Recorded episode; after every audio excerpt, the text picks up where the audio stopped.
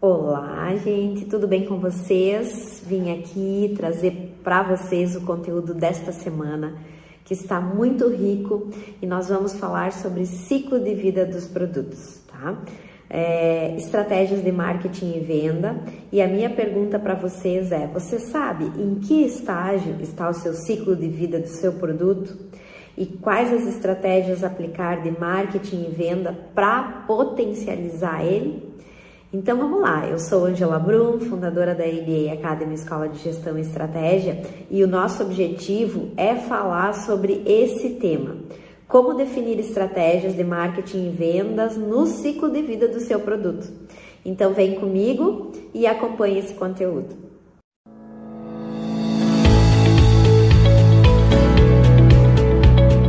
Está no ar o ABA Cast a sua escola de gestão e estratégia, com Ângela Brum.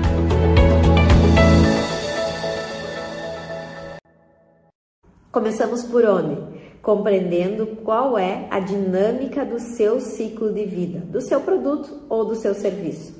Você compreender de que forma está estruturado isso na sua empresa é de grande importância. Entender qual mercado ele está inserido, qual é o objetivo que você quer compreender, ou seja, qual é a posição do seu produto ou do seu serviço para entender esse ciclo de vida.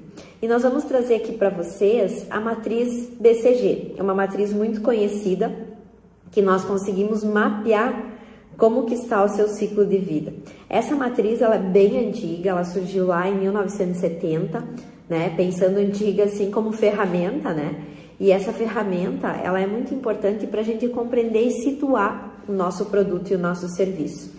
Então, ela olha uma curva de experiência do seu produto e ela enxerga essa curva sobre várias visões para compreender como que ela está posicionada.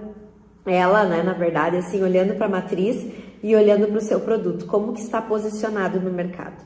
Então, a gente começa analisando uh, produtos que estão relacionados em quadrantes. E a pergunta é: qual é o estágio que está o seu produto? Ele apresenta lucratividade baixa?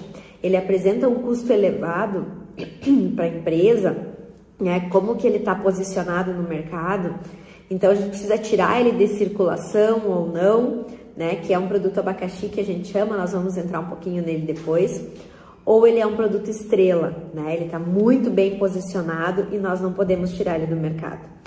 O que, que são produtos estrelas? São produtos que têm alto lucro e que exigem um investimento proporcional a isso. Então, em relação a fluxo de caixa, ponto de equilíbrio, né? Até o entendimento que não sugam recursos na sua empresa, mas que ele tenha uma margem e essa margem ela seja compatível com o seu negócio. Né? A gente chama é, é, essa margem ela precisa ser não precisa ser comparável às vacas leiteiras, que é um outro tipo de etapa dentro dessa matriz BCG. Mas o que é a vaca leiteira, né? Quando a gente olha para produto, o nome já sugere, são produtos que propiciam altos lucros e ao mesmo tempo não exigem alto investimento na sua produção, né? Isso que é importante. Então, a base de lucro dele está totalmente relacionada e posicionada no mercado com um baixo crescimento. Então, a gente precisa olhar para essa etapa também. E aí nós temos os produtos abacaxi. O que, que são abacaxi? São produtos que apresentam baixa lucratividade, geram custos, mas abrir mão desse tipo de produto é a solução num plano de contingência, tá? A gente precisa analisar até que ponto que vale a pena abrir mão desse produto, porque normalmente esse produto é o produto que ele traz uh, circulação, ele traz um giro alto, né, de venda.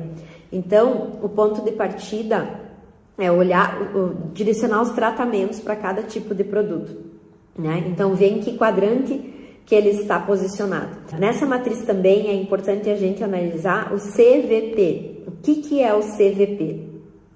Assim como toda pessoa, ela nasce, ela cresce, amadurece e morre, os produtos têm um ciclo de vida, né? E esse ciclo de vida, a gente traduz ele em quatro etapas, tá? Que é esse CVP. O que, que são essas quatro etapas? É o ciclo completo desse produto e a gente consegue mapear ele olhando para o market share. Como que ele está aceito no mercado, né? De que forma que ele está posicionado no mercado para a gente conseguir validar ele ou não.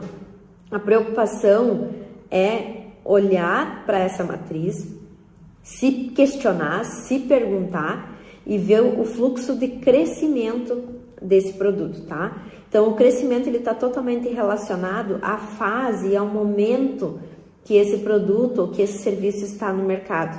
E a gente começa a entender que esse crescimento ele está totalmente relacionado à consolidação desse produto ou desse serviço dentro do mercado, tá? Depois nós temos a maturidade, né? Que aí ele já cresceu, ele está na curva, né? Ele cresceu, ele está aqui no topo. A maturidade é quando ele é um produto muito aceito pelo mercado, ele já se vende sozinho, não preciso divulgar, o preço é compatível, né? E ele representa o auge do desenvolvimento no CVP, né? Ele cresce proporcionalmente à, à sua adesão. E se, ó, é uma curva, né? Ele cresceu, tem maturidade. Se aqui nesse topo da maturidade eu não fizer nada, né? Ou seja, não tomar nenhuma inovação, nenhuma decisão, não modificar qual é a tendência, declínio, que é a última fase, tá? Então ele declina e ao mesmo tempo, por via de regra, ele causa, através dos fatores internos, externos, né, muitas interferências, tá? E essa evolução, ela não acompanha a sociedade. Então, depende de cada negócio, depende de cada tipo de produto ou tipo de serviço, né? Então, a gente precisa estar sempre inovando para ele acompanhar essas tendências e conseguir antecipar os problemas, né? Olhar de uma forma preventiva e não corretiva, tá? E sobre o CVP, o que, que acontece? Né? Um caso típico de produto que passou por uma fase de maturidade e surgiu o declínio, né? Se a gente for analisar o que nós conhecemos, é uma famosa marca de chinelos, que vocês sabem qual eu estou falando, né? Na década de 80 ela foi percebida como um calçado de baixa renda e ao longo do tempo ela foi se reestruturando, né? Hoje, apenas com as vendas desses chinelos, a empresa fatura 4 bilhões, né? Isso dados lá de 2016, então pensam quanto é hoje, tá? Então, se a gente não, uh, não analisa o CVP, que é o crescimento, né, a maturidade e o declínio do, desse produto, se quando está na maturidade não inova, a tendência é a queda e a tendência é esse produto sair do mercado, né? Então, a gente precisa estar sempre uh, construindo um processo de inovação e de novas tecnologias para esses produtos, tá?